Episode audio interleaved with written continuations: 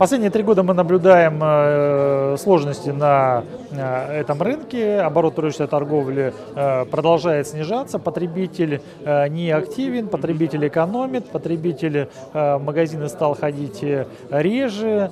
И, в общем-то, количество покупок у него сокращается. Соответственно, это в целом, конечно, отражается на, на отрасли вообще в целом. Даже новогодние продажи, они, по сути, провалились по сравнению с предыдущими годами годами. А, даже по сравнению с кризисными 8-9 годом такого провала в принципе не было. Это говорит о том, что всему ритейлу нужно приспосабливаться под текущие условия работы, нужно а, просто адаптироваться, нужно предлагать потребителю что-то а, новое.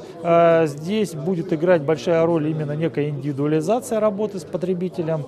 Конечно, каждый сегмент себя чувствует по-разному. В продовольственном сегменте там одни проблемы, в других сегментах там свои проблемы. Э, продовольственный э, сегмент, э, значит, крупные федеральные сети, они усиливаются, продолжают. Конечно, это усиление происходит за счет, в общем-то, других форматов. Это, как правило, конечно, не стационарные форматы.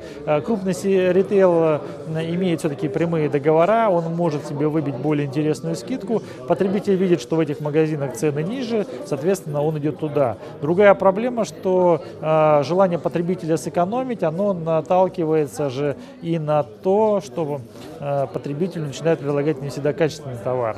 Э, это тоже, в этом есть проблема, но, возможно, все-таки это некое соответствие текущему экономическому этапу, и э, в дальнейшем эту проблему можно будет нивелировать повышением уровня жизни, либо нужно нивелировать жесткими административными путями, борьба с компаниями, которые производят фальсификат, борьба с торговыми организациями, которые осознанно этот фальсификат продают. Э, э, бороться нужно с производителем тоже достаточно жестко э, административными путями, увеличением штрафов раз и в идеале, конечно, изъятием средств производства 2. Что будет происходить в 2017 году? В целом какого-то особого позитива э, с точки зрения некого восстановления торговли, я думаю, что пока говорить э, не следует. Э, я думаю, что примерно все пройдет так же, как это было в 2016 году. Каких-то резких скачков не будет. Также не предвидится какие-то, наверное, какое-то повышение цен. У нас э, пока достаточно ровно себя чувствует и рубль по отношению к другим э, валютам. Мало того, что даже наблюдается э, его некоторое укрепление, которое может способствовать появлению дополнительного какого-то продукта, поставляемого из-за границы, с учетом его значит, удешевления. Если говорить о двух разных сегментах, офлайн и онлайн, то есть проблемы в офлайне, они, как правило, там, двигают торговлю в онлайн и наоборот. Соответственно, что вы ожидаете о сдерживающих факторах и, самое главное, драйверы? Я бы, вот, например, сейчас бы не стал бы их уже прямо разделять, потому что, э, в принципе, чистого онлайна, ну, по идее, быть не может, потому что э, все крупные игроки на сегодняшний день э, развивают свое вот, направление э, в онлайне э, и придут ему достаточно большое значение. И цифры пока по онлайну, они не самые позитивные, то есть если если до 2013 э, года онлайн рос вообще очень активно, то с 2014 года, в общем-то, пошло, пошли проблемы у онлайна. Во-первых, первое, этот э, рынок очень сильно почистился от случайных игроков, э, потому что вход на этот рынок был достаточно, грубо говоря, дешев. Не нужно иметь ни собственные склады, ни, собственно, даже то, что, то, что ты продаешь. Ты, по сути, просто берешь эту продукцию с оптовых складов и дальше ее реализуешь. Вот э, сейчас все эти игроки, они по большей части исчезли, и на рынке стали доминировать как раз крупные игроки, всем известные, э, но это все, как правило, относится к непродовольственному рынку. Все-таки на продовольственном рынке, э, несмотря на то, что многие компании заявляют, нет, есть, конечно, у нас, можно сказать, что некий лидер на этом рынке, да, это например, утконос, да, вот, это но кейс именно для городов-миллионников. Э, это раз, да, а второе, утконос до сих пор э, не прибыльная компания, э, поэтому Поэтому в этом бизнесе очень много вопросов, есть свои сложности. Однозначно он будет развиваться, он однозначно будет востребован. Тут была информация, что Uber начал доставлять значит, продовольственные заказы. Поэтому то, что этот рынок будет видоизменяться и на него будет все больше потребителей внимания обращать, это однозначно. Просто его нужно довести до определенного значения. А, сейчас многие крупные игроки делают осторожные шаги, но опять же тот же X5 в свое время входил в эту историю, потом выходил обратно. Да? А, ну, то есть это не говорит, что X5 обратно не будет это реализовывать, тем более он опять начал тоже так же делать какие-то шаги. Делает магнит, делает Ашан, делает лента. То есть э, все крупные игроки, они на этот сегмент обращают внимание. Просто они сейчас понимают, что по части они могут э, так или иначе эту доставку обеспечивать, например, э, в местах своего непосредственного нахождения, либо вблизи своих логистических э, распредцентров. Но то, что это направление будет дальше развиваться, это абсолютно однозначно, но это не даже не в каком-то краткосрочном периоде. Я думаю, что это все-таки более в долгосрочном. Понятно. Андрей, и последний вопрос, наверное, да, опционом такой. Вот цифровизация ритейла как драйвер и офлайн, и онлайн. Вы рассматриваете это?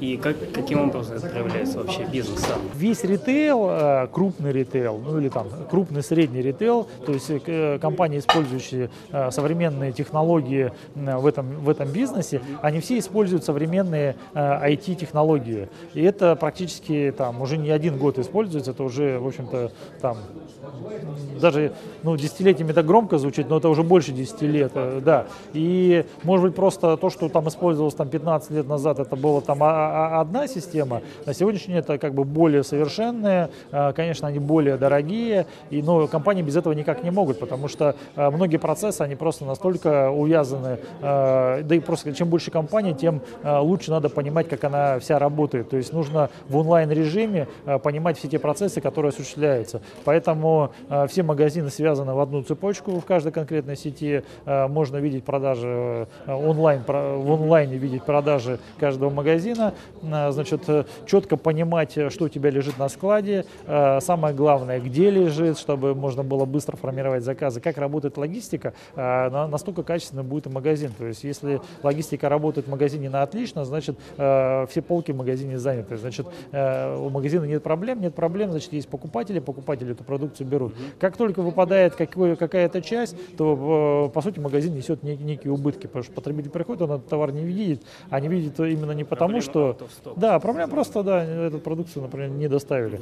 Поэтому вот именно тематика IT и в целом э, как бы проникновение digital технологий э, в ритейл, она продолжается и будет идти, это во всем мире развивается. Очень много используется каких-то новаций э, в разных видах бизнеса по-разному. Там в фэшне очень много различных там применяется решений, вплоть до того, что какие-то вещи уже можно не мерить, например, а в своем отражении, отражении в зеркало посмотреть и примерить мерить фактически э, в цифровом виде, да, то есть это, как бы внешне. реальности, очки виртуальной реальности. Это даже нет, без очков, это просто подходишь к экрану, к зеркалу, нажимаешь на кнопочку, выбираешь нужную рубашку, например, тут же ее на себя примеряешь, как бы, и понимаешь, и подходит тебе эта рубашка или не подходит. Ну, это, наверное, больше женщин, конечно, касается. Э, и таким образом они, они могут э, виртуально примерить там 10 платьев, да, из них потом выбрать два и померить их физически, но не мерить их сразу 10.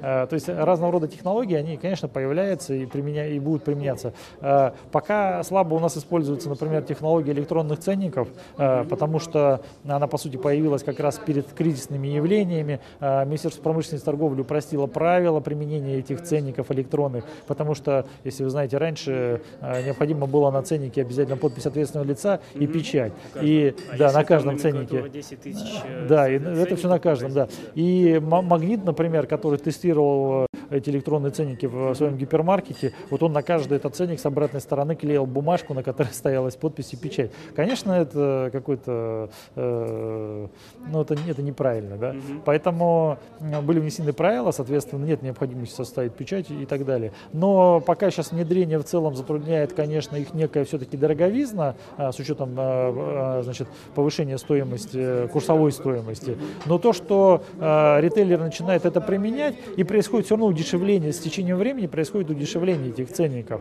потому что появляются новые технологии, новые игроки. Те, кто первые вышел, они там продавали дорого, а дальше появлялась конкуренция, и этот инструмент стал дешевле. Сейчас вообще уже представляет целые цифровые полки. Это, опять же, очень сильно работать будет в fashion -ритейле, например, в, там, в косметике. То есть вот как раз вот там, где это наглядно как раз на, на, в момент покупки там, значит, потребитель принимает какие-то решения, то есть он видит некую визуализацию. Вот это все там будет, конечно, востребовано. Ну и вообще вот во всей люксовой торговле это тоже будет очень сильно востребовано. Поэтому очень много разных э, технологий будет применяться. Онлайн-кассы – это, конечно, тут другая глобальная задача у государства. Это задача это обеления. все-таки драйвер или сдерживающий фактор?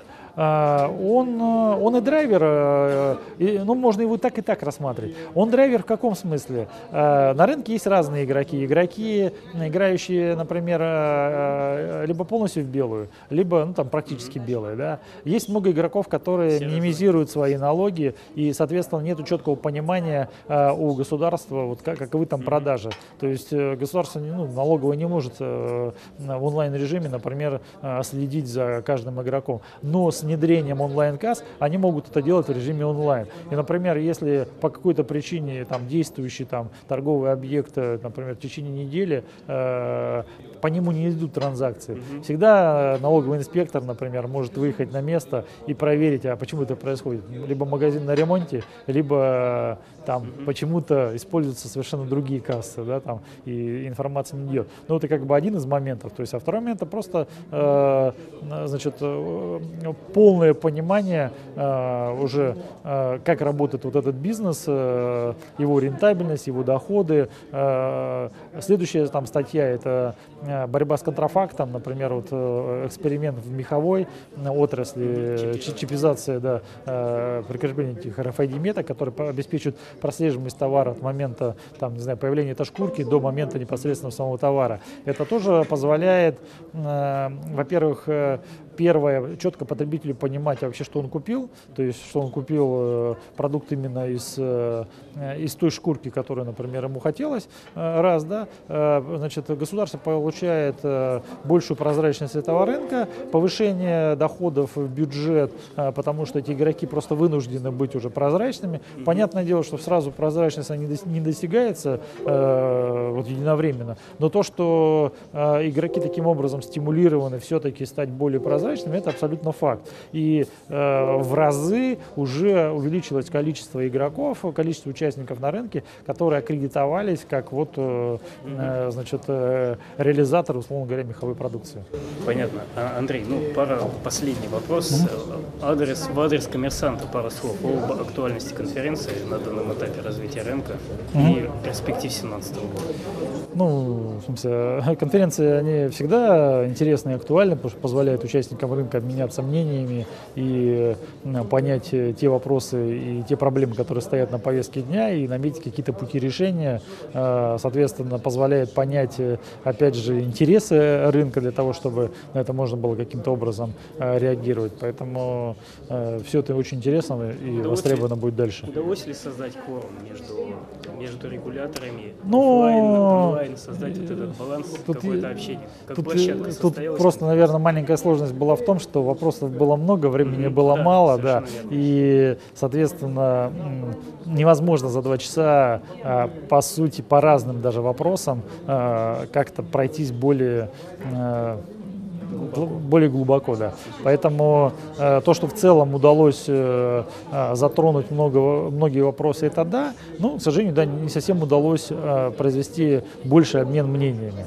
Это, ну, я думаю, что этот вопрос просто будет учтен дальше, и, соответственно, э, через формирование программы, через большее количество времени, через там, э, еще какие-то аспекты удастся провести Спасибо. все в нужном тонусе.